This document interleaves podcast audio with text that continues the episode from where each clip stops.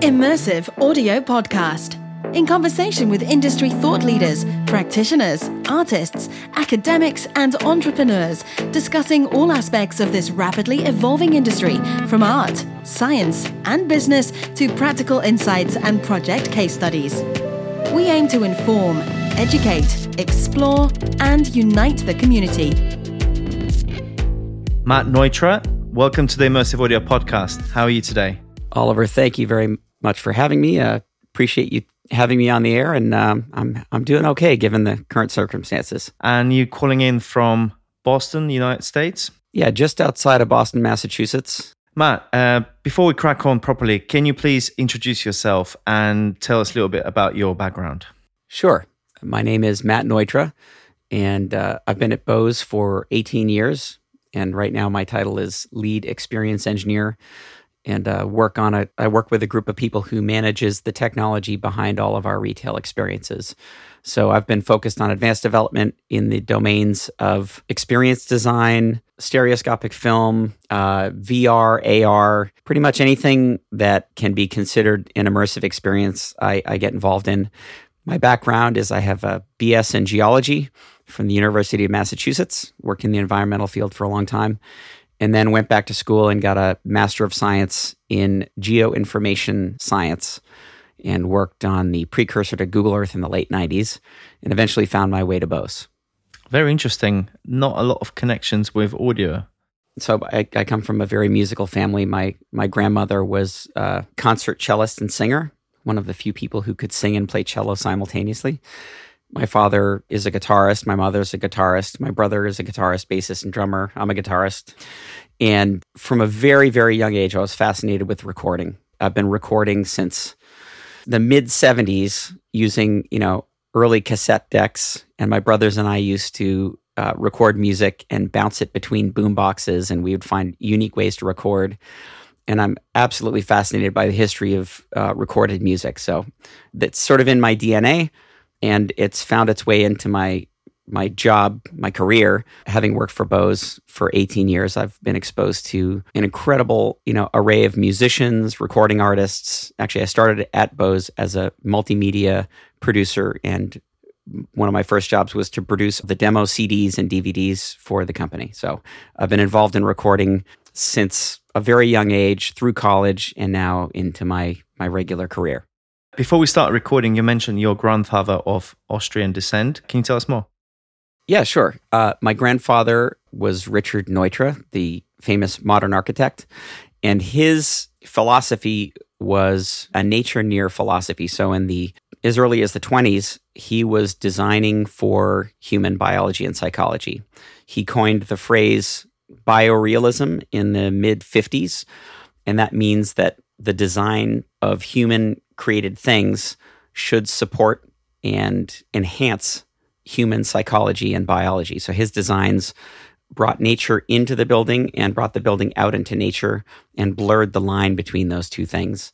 And so he was absolutely obsessed with biology, human psychology. He was um, he actually started out as a landscape designer and then migrated to architecture. In 1923, moved to the United States, worked with Louis Sullivan and Frank Lloyd Wright, and then moved out to California and made a name for himself as the essentially the father of of the international style of architecture. Matt, how are you coping in the current climate with the social distancing and lockdown and whatnot? You know, I, I think I'm like many other people, uh, making making the best of of the situation. I'm very fortunate to live in kind of a rural area. So I live on three acres of land. We have chickens and we have bees. I have 150 acres of conservation land right behind my house. So it's quite easy for me to social distance. Many of my colleagues live in New York City, in Boston, in in really highly populated areas, and, and they're having a much rougher time of it. So I feel actually quite fortunate to be in the woods and be away from people um, just by by situation. So um, I'm hanging in there, but I'm I'm spending a lot of time connecting with a lot of friends and colleagues to make sure that they're okay and really focusing on personal connections. So, you know, I've actually noticed that, and fortunately, the world of sort of fake social lifestyle through Facebook and other social media is really kind of taken a back seat to the reality of human connection, which is, I think, a, a, a silver lining to this whole situation. Obviously, you, you just said you spent 18 years working at Bose, which is a quite an impressive run. And you kind of touched already what was your initial position. Can you tell us a little bit more about your journey from that, from the beginning and the connection between your current role and you originally getting into audio and uh, moving on the career ladder? Yeah. So when I started at Bose, I started as a producer, and there were two classes of content that that I would produce. Uh, the first class was audio only. So when you know back in the day when we were selling wave radios and stereo speakers, every speaker came with a CD that would demonstrate that product. And so my role was to produce the content and manage the production of the content of demo materials for, for those products. And then when we got into surround sound systems and DVD systems, I focused on DVDs. And then eventually things got a little more technical and a little more complicated when our automotive systems started to include DVD and SACD and other sort of complex spatial formats. And so I really cut my teeth learning how to produce and manage all these technical surround sound formats. And eventually, our products no longer had the source built into them. So around 2005, we had our first sourceless system, which was a USB speaker. When we migrated to sourceless systems, we had to figure out a way to demonstrate those with other hardware. And at that time, it was around 2005, I approached a small 12 person company in Los Gatos called Roku that was making internet streaming radio players. You know, it would stream, you know, ra- uh, internet radio. And I asked uh, Anthony Wood, who is the founder of Roku, if he was interested in building us a solid state media player. And he was, and he did. And we, you know, paid Roku to build us some of the very first digital signage devices that myself and a team of folks at Bose wrote the spec for and designed. And that was really the turning point in my career where I went from pure media production to system design, media production, and experience design. Because at that point, we became a partner with Roku and started to create hardware. And eventually, Roku took that hardware and turned it into the Netflix player. I mean, obviously, they had they had their own plans for things like that. And their investors asked them to spin off the digital signage part of that business. And a company called BrightSign spun out of that. And that was around 2009. I went out to BrightSign at that time and had them design new digital signage players for us. And we've been using those for, for some time. So that's where I sort of switched into research mode and got more involved in the hardware and the and designing the workflows for that stuff. So you know, back in the days when people were using Blu-rays and DVDs and HD DVDs to demonstrate products, we were using a solid state media player that was custom built for us. And part of that required that the, the team of folks that I was working with had to design the production workflow for this entirely new medium. You know, we had to figure out how to encode video that would play back on these things. We had to figure out how to mux surround sound and audio into these uh, video streams. And so I got very, very deep into the technical aspects of that. I joined SMPTE, the Society of Motion Picture and Television Engineers, so that I could get access to people who knew how to do that stuff. And then, you know, fast forward to two years ago, when we started to do some really interesting stuff with wearables, we came out with a product called Bose Frames, which is a pair of sunglasses with audio built in. And again, we had to figure out how to spatialize audio with head tracked audio AR. It's been a long journey and you know they say overnight success takes 10 years. So my overnight success has taken taken 18 years. but it's but it's uh, included some really interesting interactions with different industries and tons of really smart people in those industries and and that's how I've kind of gotten to where I am today. Just for a moment, can we talk about Bose itself as a company. So obviously it's a global brand. It's a well-known brand in many countries across generations. Can you just give a little overview, the scale of the operation, the kind of things you make uh, for consumers? So before I get started, I should say that I'm speaking on behalf of Matt Neutra, not on behalf of Bose. I know a lot about Bose, and I can talk about the things that are public about Bose, uh, but there are things that I can't say about Bose, obviously. So um, this is Matt Neutra talking about Bose. So Bose was founded in 1964 by Dr. Amar Bose, and he was a an MIT professor who started a company to to do research and solve human problems. And the first problems that he solved were power conversion problems and systems problems like that. But eventually, and part of his personality was he was fascinated by everything. And when he saw a problem, uh, there was rarely a problem that he didn't want to solve. And when he became a full professor at MIT, he went out and treated himself to the best specified speaker he could find. And he brought it home, he played it, and found that it fell way short of his expectations, despite the fact that it had, you know, all the all the right specs and the numbers were right. And what he realized was that there was something fundamentally wrong with the way speakers were designed at the time. And so he, as a as a researcher and as a as a deeply curious person, decided to do research in that, and he did this as part of his his new company, and designed uh, the first direct reflecting speaker called the 2201. It was sort of an eighth of a sphere that would you would put one in one corner of a room and another in the other corner of a room, and it had 22 speakers that would reflect the sound all around the room. And the insight that he had was the problem with speakers of the day was that they were direct sound only. They did not take into account the reflected sound in the room. So if you play a violin or if you go to a see an orchestra, the room is one of the most important instruments in that scenario. The instruments play a role, obviously, and the musicians certainly play a role, but the room itself is part of the equation. And so the 2201 was the first speaker that took that into account. It sounded great, didn't look very good, didn't sell very well. And so they went back to the drawing board and Dr. Bose came up with the next iteration of direct reflecting speaker called the 901. And the 901 had eight drivers facing away from the listener and one driver facing toward the listener, hence the, the nine speakers with one facing the, the listener, the 901. And that's how the company started in the in the domain of audio. And that was a successful product. And then there were many other successful products that followed. But all along, you know, Bose conducted research in other things. So um, one example would be a a 30 year research project, codenamed Project Sound, which developed and built the world's best automotive suspension system. It was an electromagnetic, uh, electromagnetic suspension system where each wheel had a linear motor, not unlike a speaker, but certainly way more powerful. And that motor would, using sensors and other things, monitor the road. And instead of absorbing the shock of a bump, it would literally lift the wheel over the bump or push the wheel into the bump and lift it out of it. And so the result was the world's best automotive suspension system which was released to the press in 2005.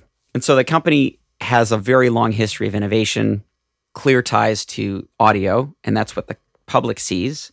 But under the hood, it's a research company. And in um, in uh, 2011, Dr. Bose did something very bold, which was to give the majority of the company to MIT in the form of non-voting shares. So MIT, the Massachusetts Institute of Technology, essentially owns Bose, but doesn't have any say on how we run the business. And there are many, many other innovations that have come from Bose that the public experiences every day. It's fascinating. It's a lot of facts I've never heard about. They're interesting. How big is the company? So the headquarters is in Framingham, Massachusetts, which is right, you know, eight miles from where I'm sitting right now, just outside of Boston, just west of Boston, Massachusetts. Uh, we have offices. We have an office in San Francisco. We have offices in um, the Netherlands and um, in Japan and um, in other locations around the world. It's a global company. I can't comment on the size or market cap because that's a private company and that information is private. But um, it, it's um, you know it's a company that has been around since 1964 and has been innovating since then. Is Dr. Bose still involved in uh, everyday operations and innovation and research?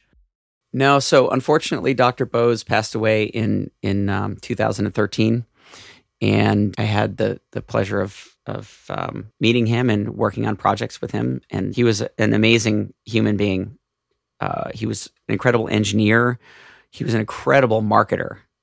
I mean, he was the chief marketing officer for Bose when he was alive, not by title, but just, you know, de facto.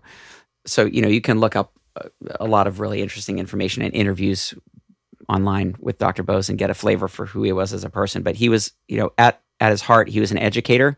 He taught at MIT until I think 2001 or 2002.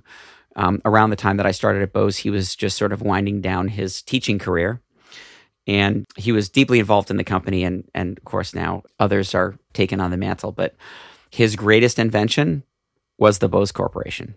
The, the way that the company runs and the way that people operate under that brand is is his greatest invention.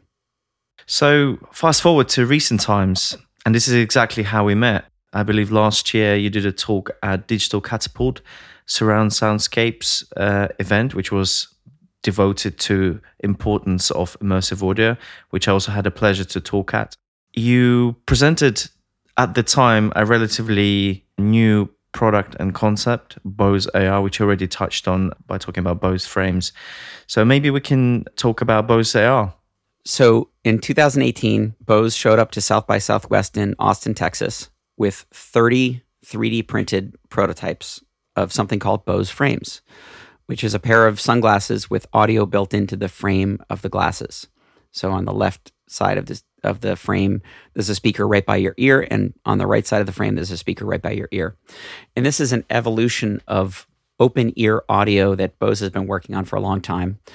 There are products that are out in the world that have that same sort of concept. The first one was the Soundwear Companion, which is sort of like a, a neck speaker that is really isolated to, to you. So we showed up to South by Southwest with these these audio sunglasses but not only did these sunglasses have speakers built into the frames of the glasses, they also had sensors built into them. So a compass, a gyroscope, and, a, and an accelerometer. Because there were sensors in this wearable speaker, basically an open ear headphone, when you turn your head, we can do some really interesting things with that audio. So, for example, when you look to the left, we could pan the audio to the right. And by doing that, we could make the audio sticky in the world around you. And so the AR and Bose AR was sort of augmented reality, but audio augmented reality. And that's that's the concept there. Now the, the good news is that these wearable products like our Bose frames are open ear headphones. It's really what they are. And whether or not they have sensors in them is less important because it's actually an awesome open ear listening experience. So instead of having something jammed in your ear, and blocking your the world around you, you have a sense of presence in the world because your ears aren't blocked, but you also have headphone quality sound being played that only you can hear. So it's really a magical experience. I don't know if you've tried them, but it's um I have a pair. I love them. It's an awesome product. I mean, at the end of the day, the things that Bose makes are are products that sol- solve human problems so so in 2018 we introduced this product. A year like 9 months later this product was rolling off a production line. And so December of 2018 we started selling this product. And we also started to put these sensors into our headphones. So our noise canceling headphones both our QC35 headphones and our noise canceling headphone 700 have these sensors also built into them. And there are other Bose products that have sensors built into them that are coming out and so the interesting thing about the hardware aspect of it is that it's the first time that augmented reality has had two really important characteristics. One is it's socially acceptable to have it out in public. And the second is it has scale because Bose makes and sells lots of wearable products. There's this really interesting thing that was going on at the time, which was people were really, really interested in this wearable device that wasn't, you know, an Oculus that covered your face and it was something that you that people had anyway pair of headphones pair of glasses. And so i can walk around and wear that augmented reality device you know all day comfortably and nobody cares. People look at my face and wouldn't know the difference. And so that's one aspect of it. Now the the software aspect of it, it at that same time we released a software development kit and started a beta of a software development kit to take advantage of the sensors in the wearable products and that included a library, an audio library called Mach 1 that we licensed from Mach 1 in New York City. And uh, we can talk a little bit more about that because that's a really interesting technology and an interesting way to manipulate spatial audio. And then the other aspect of it was that we we bought a company called Detour that was making audio tours, and we rebuilt that tool also as a beta, something called the Creator Tool. But it's um, a drag and drop web interface for dropping spatial audio scenes in the world or around your head. And so the sensors in the glasses and the headphones let you measure things like gestures, like nodding yes, nodding no, looking up, looking down, looking left, looking right. And we use that as the human interface for managing and, and interacting with spatial audio. So I could have a, an interactive story, for example, that says, Hey, welcome to the Gardner Museum. If you want to learn more about this painting, look left, and you look left, and then that triggers a new piece of spatial audio. And so, you know, we worked on that for some time. And, you know, again, this is one of these journeys where you're not sure if it's going to work or not. But along the way, you learn lots of really interesting stuff and meet lots of really interesting people. So, right after that Digital Catapult event, we came back to London and sponsored the the Raindance Film Festival. We were at the Tribeca Film Festival. We were, of course, at South by Southwest again, and you know, met people in the film industry, in the music industry, and made these really fascinating connections with really interesting, smart people and learned what they were trying to do with spatial audio. Right now, we're in a state where VR entertainment is starting to really kind of wane, but the industrial application of VR and spatial visuals and spatial audio is really taking off because there's money there, right? The entertainment industry is really kind of reeling. Uh, there are a few really great examples like Beat Saber and and um, Within just came out with a similar kind of exercise app. But generally speaking, you know, th- there's a fundamental problem with virtual reality as it is today, which is it takes away the resolution of one of your most important senses, which is sight, right? So when I wake up in the morning, and this is actually a realization that I made having worked on VR and stereoscopic visuals for over a decade. I woke up one morning and I opened my eyes and I'm like, that's why VR is not going to work. because I open my eyes and I, I see the world's highest resolution reality system. I look around the room and rub my eyes, and I'm seeing the highest fidelity that I could possibly see. And it's in stereo vision. And when I listen, I'm hearing the highest fidelity reality that I can experience. It's called the world, the sound around me. And everything that tries to simulate that is an approximation of that that reality, right? So if you look at the two components of VR, the visual component and the audio component, the visual component is always chasing the actual resolution of reality. And so you're starting at a major disadvantage. At some point, you'll get there, but you have to have this giant thing on your face, and that thing tells your eyes that the thing is 40 feet away when reality it's three centimeters away. And there's problems with that, there's physical problems with that. But look at the other component, which is the audio component. And the audio component is actually close to reality in some place. In some cases, you know, if you have a really nice reproduction system, it's really mimics reality and can fool the brain. And so, um, taking an audio only approach was actually a really smart way to to dip our toe into this this augmented reality world because you're you're there in terms of quality, right? Audio quality has been at a level that is commensurate with the human senses for decades. So obviously, Bose AR powered devices are just very good listening experience hardware in its own right. But I'd love to hear more about um, some interesting case studies that took on Bose AR technology and implemented that in the kind of functional and creative way. There's a number of apps that are kind of musical experiences or more kind of functional marketing tools or or even small games and things like. Can you share some case studies as well?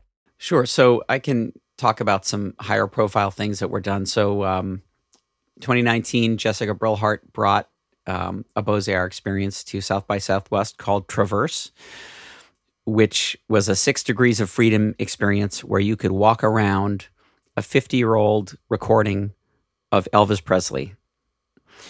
And she was able to acquire the stems um, from Sony Music and uh, Authentic Brands Group.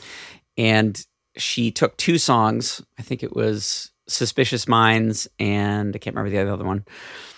But you could actually start the experience wearing a Bose AR product and start in the middle of a, a room scale experience and it used ARKit, it used our SDK, it used a bunch of different, you know, uh, methods of, of getting the six degrees of freedom. And you could walk around the room and walk up to El- where Elvis was standing and hear him singing and breathing. You could walk over to where the harmonica player was and hear the harmonica player. And as you turned your head and walked around this space, you were literally walking around the recording studio where this where this thing was, you know, recorded. And it was actually the first multi-track recording of Elvis that was made because at the time he was traveling so much that he had to remotely participate in these recordings. So the band was in the studio, but then he would re- lay down the vocal tracks later. So it was the first multi-track uh, Elvis, one of the first multi-track Elvis recordings. And so that was the way that you could take those individual stems and place them spatially around the room based on you know historical information and walk around that mix. That was one really cool implementation of it. Another more recent implementation was for the launch of the last Star Wars movie. We partnered with Lucasfilm and a company called Trigger in LA and built another six DOF and three DOF experience for the Star Wars movie, and it followed the path of Luke's lightsaber. And so there were different scenes, like the scene where Darth Vader tells Luke that he's his father, and the scene where Anakin and Obi Wan fight on the lava planet. And you know, as the scene plays out, you could choose to take the perspective from an audio point of view of Luke or Darth Vader, or a third person, or Obi Wan and Anakin, or a third person. And then there were little Easter eggs where you could hear Ben Burtt talk about the sound design and things like that. And that was a really interesting implementation of it. And then we've done some prototyping with museums where we did virtual, you know, a virtual museum tour for a museum in Boston. I've been working with a, an unspecified uh, record label doing a virtual album that had interstitial commentary from the artist talking about the song spatially, that had sound effects and stories. So it's almost like a, a choose your own adventure album where you could choose to listen to the album and just hear the songs that are remixed spatially using the Mach 1 spatial audio panner. Or you could listen to that spatial mix and have spatial audio of the artist talking about the track and having sound effects of being at the beach when they wrote the song and things like that. So it's sort of a hybrid of podcast meets audiobook meets spatial audio meets record album.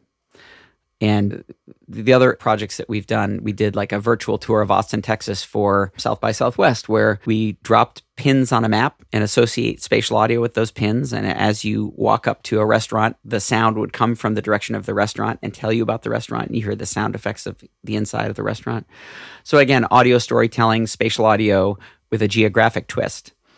And this is not entirely unique to Bose. People have been doing this uh, by hook or crook for literally decades. Audio storytelling and spatial audio storytelling and geospatial audio storytelling has been done many, many times by many, many people over the years. And uh, what we did over the last couple of years is consolidate it into an easy to use tool. Along that journey, I got to learn. I got first of all, I got to to uh, dust off my mapping skills since I have a master's degree in geographic information systems, and I got to dust off my audio engineering hat and get back into Reaper and learn new spatial panning tools. And I also got to meet a lot of the industry leaders in that space. You know, I, I got to actually um, Mirek, who was on your your podcast, your previous podcast. I visited him at Abbey Road Studios twice over the last uh, year and a half something I never would have had a chance to do. You know, I got to hang out in Studio A and B at Capitol Records for a couple of times, but you know, all of it makes the journey a lot more fun, right? Well, uh, just to help our listeners to get the grips with Bose AR content, for those who have devices such as Quiet Comfort headphones, second gen, or Bose 700s, or indeed Bose frames themselves, what's the easiest way to go ahead and download something exciting to enjoy. Um, there's a radar app, right? Maybe there's like um, a place to go where um, all the best apps that have been produced so far are carefully curated for the audience. Yeah, in the in the App Store, you can do a search for Bose AR, and you can find what's up there. That's where you can find things. And also, there's um there's a Microsoft. I'm trying to remember the name of it. Oh, the Microsoft Soundscape is the thing I was thinking of. There's AutoCast, Microsoft Soundscape, Headbop Hero, Here's an example of binaural rendering. These two audio scenes were mixed using the Mach 1 spatial panner and recorded whilst wearing a Bose AR device to track head motion. Okay, the forest. When you get there, just listen and breathe. Turn your head slowly to focus on different sounds around you.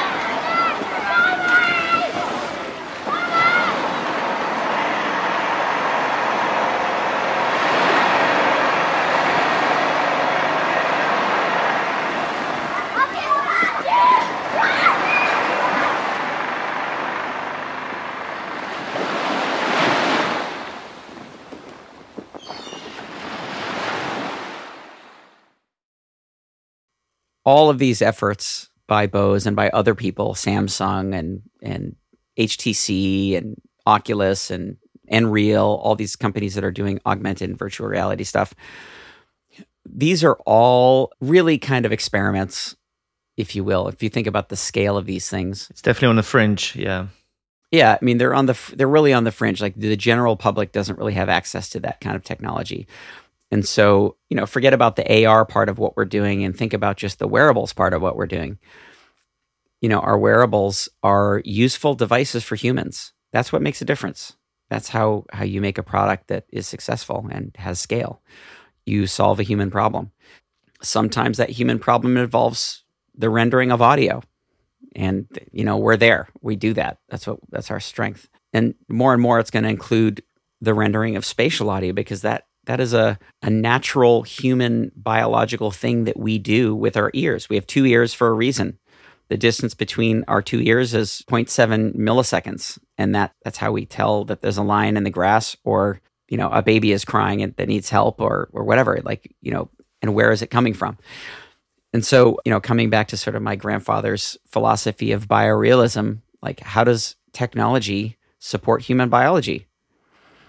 How does technology solve human problems in life. And that's how you find products that have meaning is by solving problems. If you think of all of the products that you really care about, like the physical things that are designed things that you care about, you care about them because they do something for you, not because they're shiny or not because it's technically marvelous or, you know, none of those things. It's because it solves a problem for you.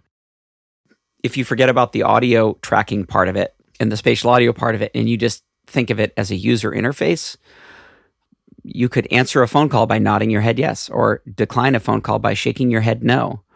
And that would be far more acceptable than pulling out your phone and stopping a conversation with somebody and poking a screen, right?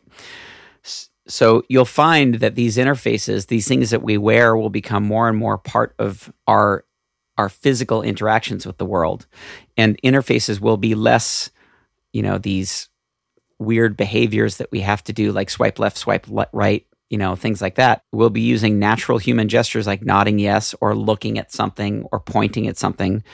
And those gestures will be part of our user interface to technology in the future. That's that's where things are going to go. So, Matt, you mentioned Mach One, which is uh, again relatively recent uh, development in the world of spatial audio.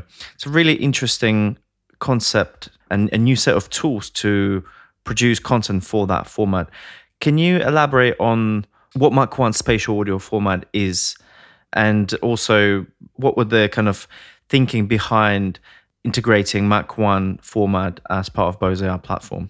So um, I met the Mach 1 guys through Jessica Brillhart back in 2018. They came up to Bose and I shared with them some spatial audio work that I was doing and we kind of fell in love with each other. They're really awesome people, Jackie Bošnjak and Dražen Bošnjak and Dylan Marcus. So they, there are two companies really. It's Q Department, which is their music studio in New York, and they are sort of the premier 360 spatial audio um, mixing house in the country, if not the world. And they, you know, have done 360 audio for 360 films for many years, and they're innovators in that space. And so that's Q department. And they started Mach 1 because they kept on having clients come back to them and say, "Oh, could you take that 360 mix for Samsung Gear and, and make it for Facebook 360?" Oh, and they come back again and say, "Hey, could you make a 7.1 mix for that? Could you make a Dolby Atmos mix for that? Could you make a you know, et cetera, et cetera, an ambisonic mix for that?" And so they they recognized that they were redoing work over and over again. And so instead of you know having this really inefficient workflow, they started Mach 1 and built from scratch this spatial audio panner encoder a transcoder and a decoder. And what that means is that they would mix in Pro Tools a spatial mix, and then they could output it to any format using their own home spun tools, the Mach 1 encoder and the Mach 1 panner, because they had to do spatial audio mixing in standard DAWs like Pro Tools and Reaper. And so they created a plugin, a VST plugin for uh, Pro Tools and Reaper and Nuendo and a couple of other DAWs that would let you spatially pan around you, over your head, behind you, and so forth. And then you could monitor it with their monitor plugin, wearing a regular pair of headphones. And they actually built their own IMU and literally duct taped it to a top of a pair of headphones. And when I met them and we told them what we were doing, they freaked out because they were so excited that a big company like Bose was building headphones with an IMU built into it. And so we gave them a pair of headphones with the IMU built into it. They modified the Mach 1 plugin to work with that. And so now they use Bose headphones to do the spatial mix because they can turn their head while listening to Pro Tools. And as they turn their head, they can look around the mix as opposed to panning something on a on a screen. Sorry, what's IMU? That stands for Inertial Measurement Unit, the sensor in our product that includes a gyroscope, a compass, and an accelerometer. And when you you're connected to Pro Tools doing a mix with their tool, you know, they have a special plugin that they built that lets them turn their head to do the panning and listen to the mix that way, as opposed to just moving knobs on a screen. And so it's a workflow enhancement. It's also a very, very pleasant way to mix spatial audio. It's not an official thing that you can do, but they've they've been able to hack it to make it work.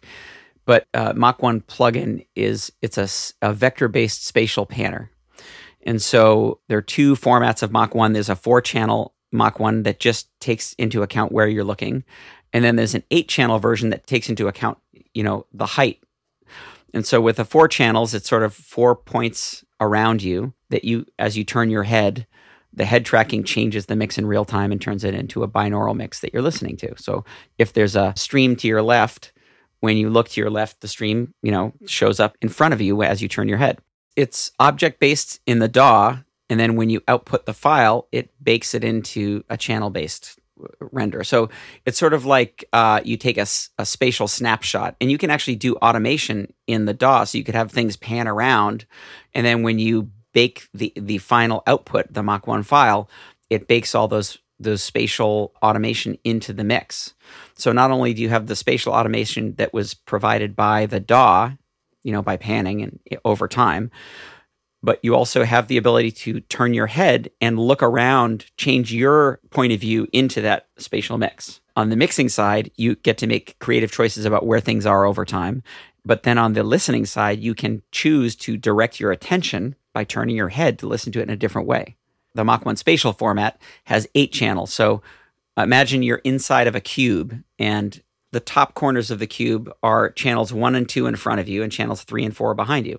And then at the bottom of the cube, channels five and six are in front of you, and channels seven and eight are behind you. And so you're inside of this cube with virtual speakers in the corners, and as you turn your head, that audio changes. You know, there's there's channel based systems. There there's object based systems like Dolby Atmos and Sony 360 Reality, and Mach One don't use HRTFs.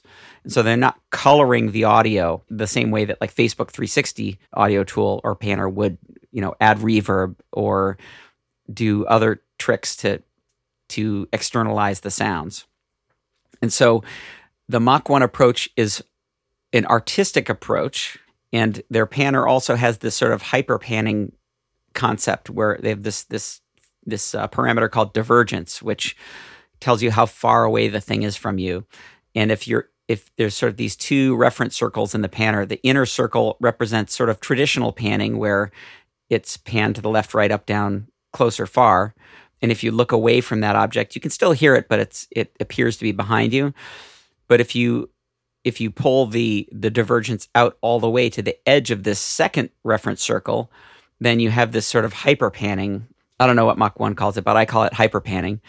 So if you look away from the object that's hyper panned, it attenuates down to zero if it's you know all the way to the edge of the circle so you can do hyper real things like if you look away from something it goes away which is really interesting and actually one of the things that i've done with that panner is to do a duets experience where you have something in front of you like you have a singer in front of you singing one version of a song and then you have a singer behind you fully diverged singing another version of the song and if you look directly at singer 1 that's all you hear. And if you turn around and look directly at it's kind of an equivalent of mix focus feature on Facebook, but it's it's an interactive feature. It wouldn't be able to work with that on the on a, like a linear video. It would have to be built in the app, right? Exactly, exactly. Um, and but if you look between those two things, then you hear the duet. You hear the two two singers simultaneously. Um, so those are the kinds of artistic choices that people make in tools that unlock experiences for people, right? So, you know, there are many tools to use and they all have their advantages and disadvantages. And you kind of have to learn them all to really understand okay, what is the current state of all the tools in the world?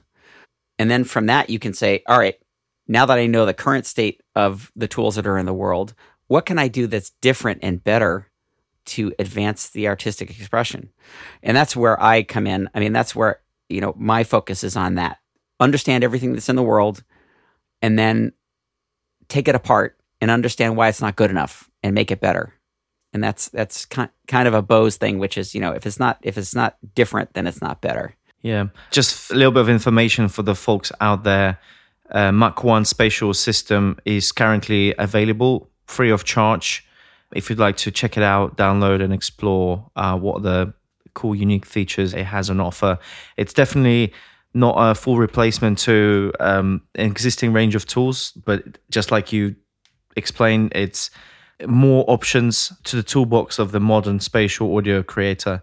And um, I think the power is somewhere in the middle on uh, creative and tasteful use of all those tools for the, for the right purpose in, in conjunction with each other.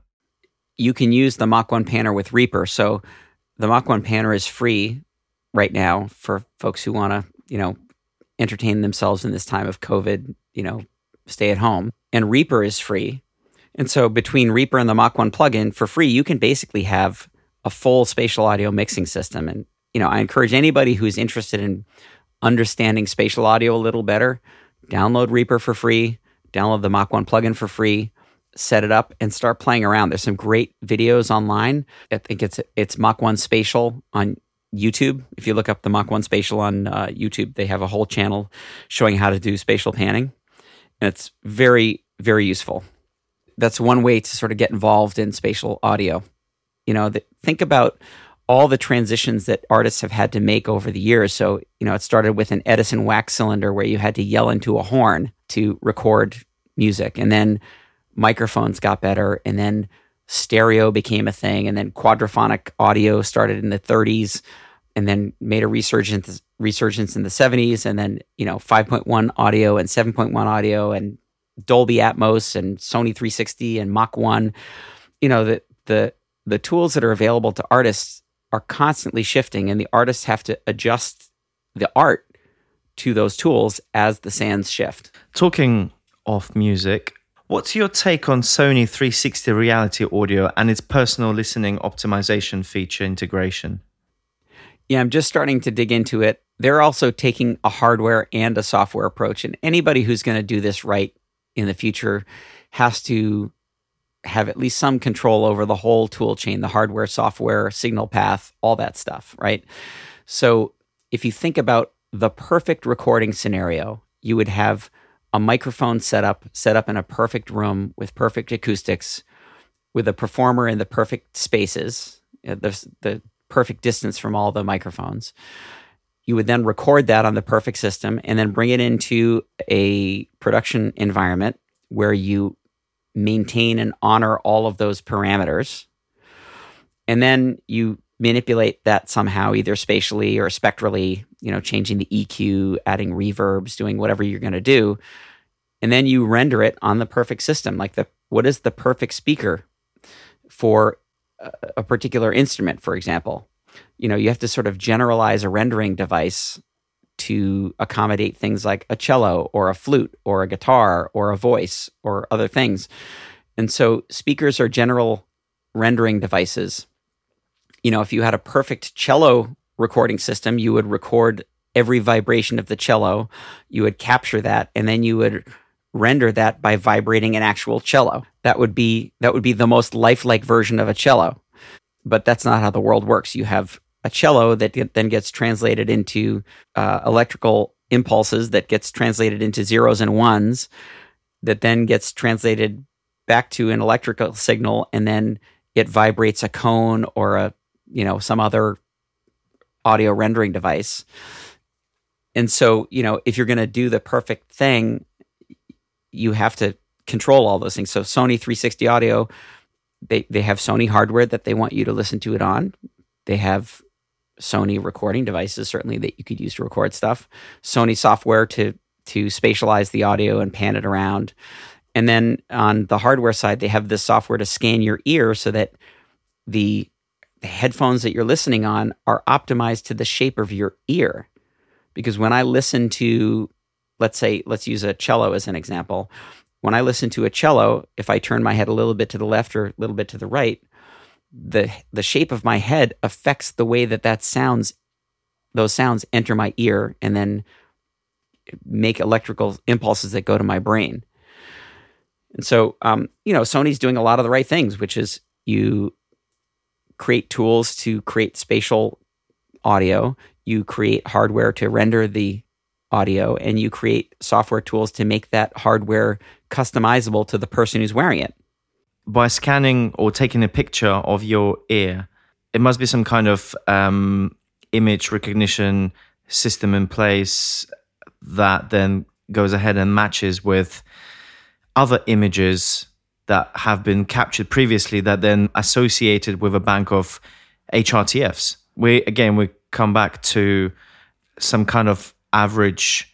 Is it that much of a personal optimization listening experience, or we're coming back to the existing HRTF database, or perhaps there's there's some kind of clever machine learning mechanism that reiterates and creates new HRTFs, and this way expanding on the accuracy and the depth of that database. Yeah, think think about what you're missing when you take a picture of somebody's ear. Right, head, shoulders, the distance between the ears, and so you know this is early days of of reaching towards modeling a digital human to to solve a problem. And then, you know, the other thing I'll say is I'm a big fan of of cheap and fast as well. So there are cheap and fast ways to get a good effect. So if you think about like a, a, a graph where on the y-axis you have the quality of the experience and on the x-axis you have the effort to achieve that experience, the graph would be very steep where you would get lots of gain in the experience with little effort. And then that graph would flatten out as you approach harder things to do. And the amount of improvement in the experience would be very, very small as things got harder and harder. And so you want to sort of live at the knee of the curve, as it were, right? You want to live right where that curve, right before that curve starts to flatten out. Companies like Sony and Dolby and other folks could spend incredible amounts of money to get tiny, tiny gains and improvements in the experience. When in reality, you could really have a great experience by living at the knee of the curve there. So that's my metric. Here's here's the magic to demonstrating something with audio. And this is uh this is for your audience. Anybody who wants to give a good demo. I've been giving demos and thinking about demos for 18 years straight. And so I can tell you with some level of authority if you're going to give an audio demo, use music or sounds that people have a point of reference with. That means either an acoustic instrument or a natural sound.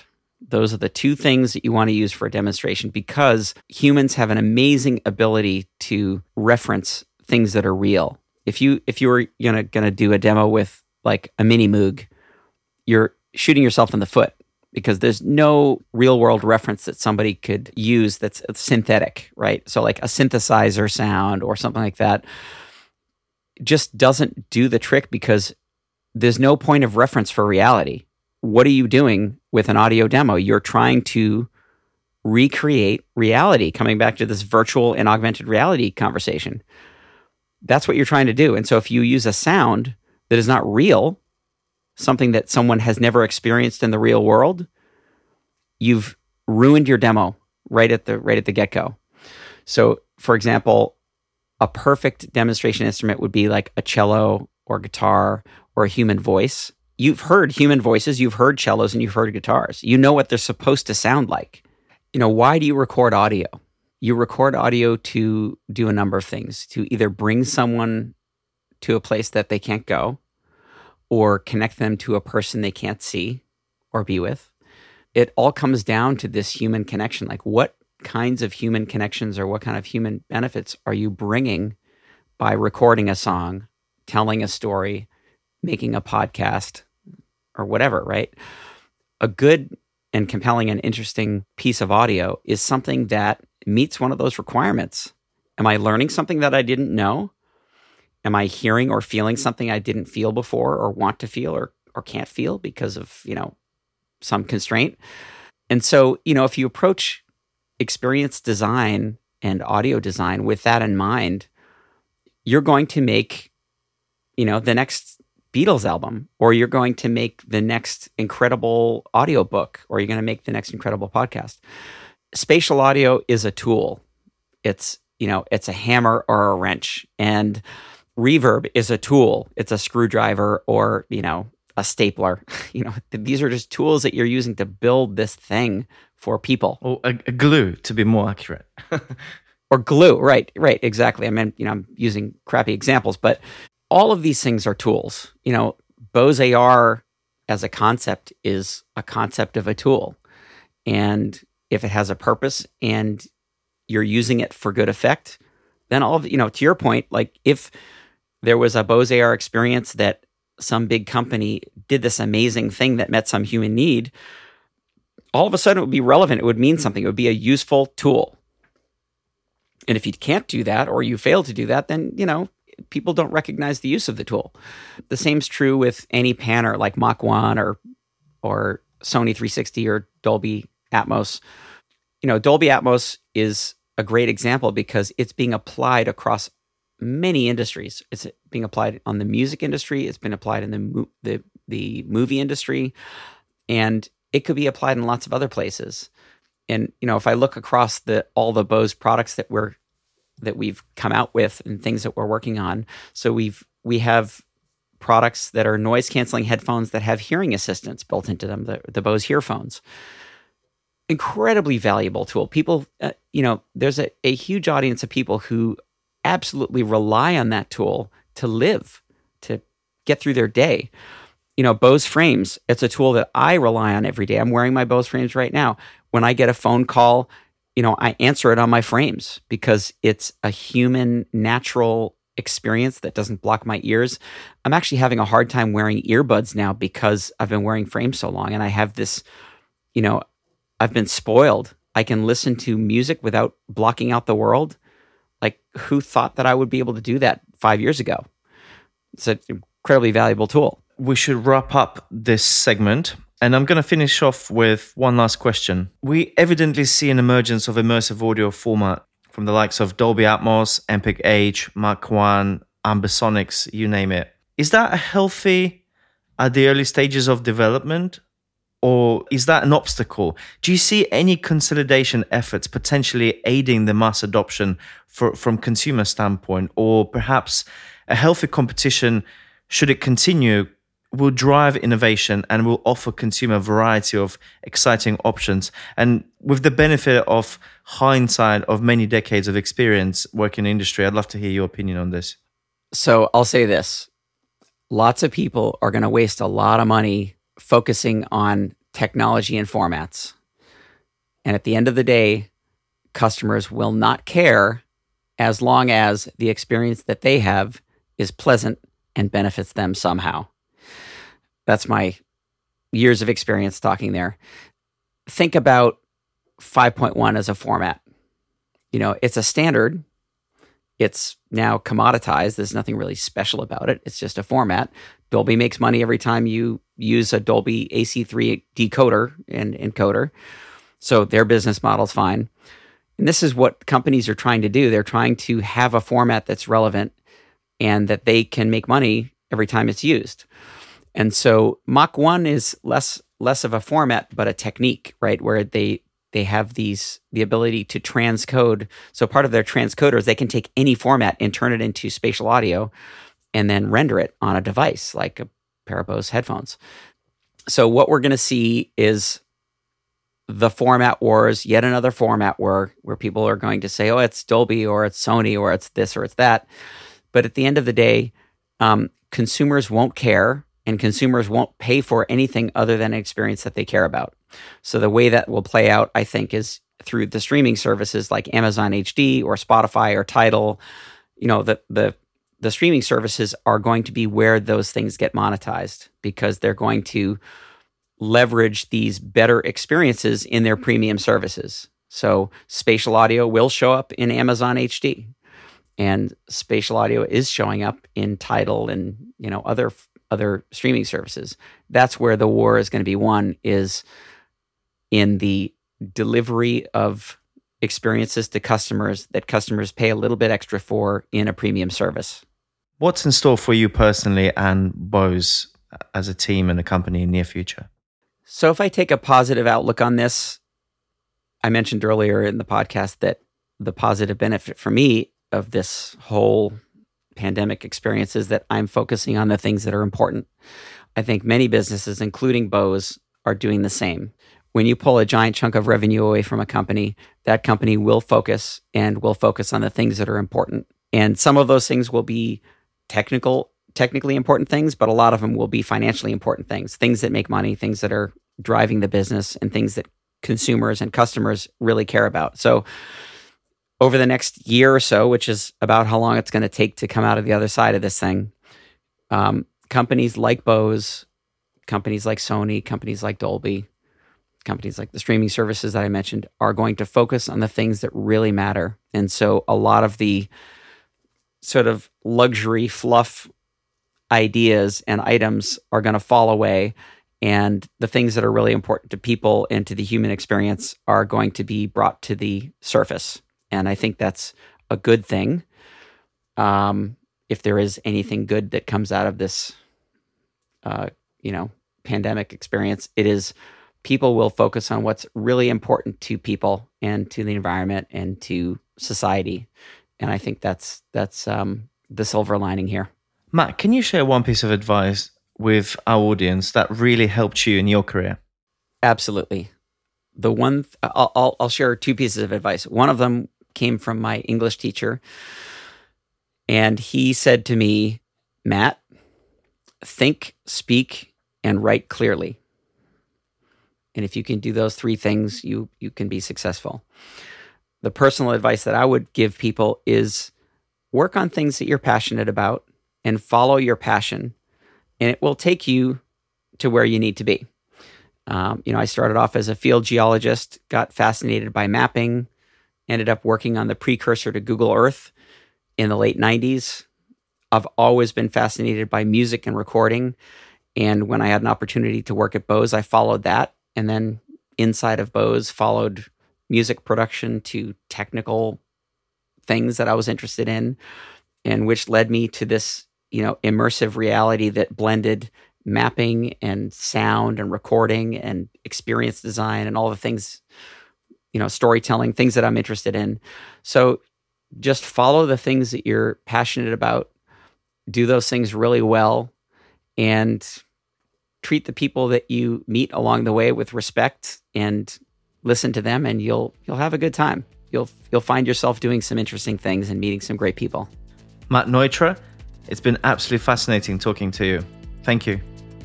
Oliver, thank you. It's been a ton of fun and um, stay safe. And I hope to meet you in person again, uh, hopefully uh, sooner than, than two years from now, but probably two years from now.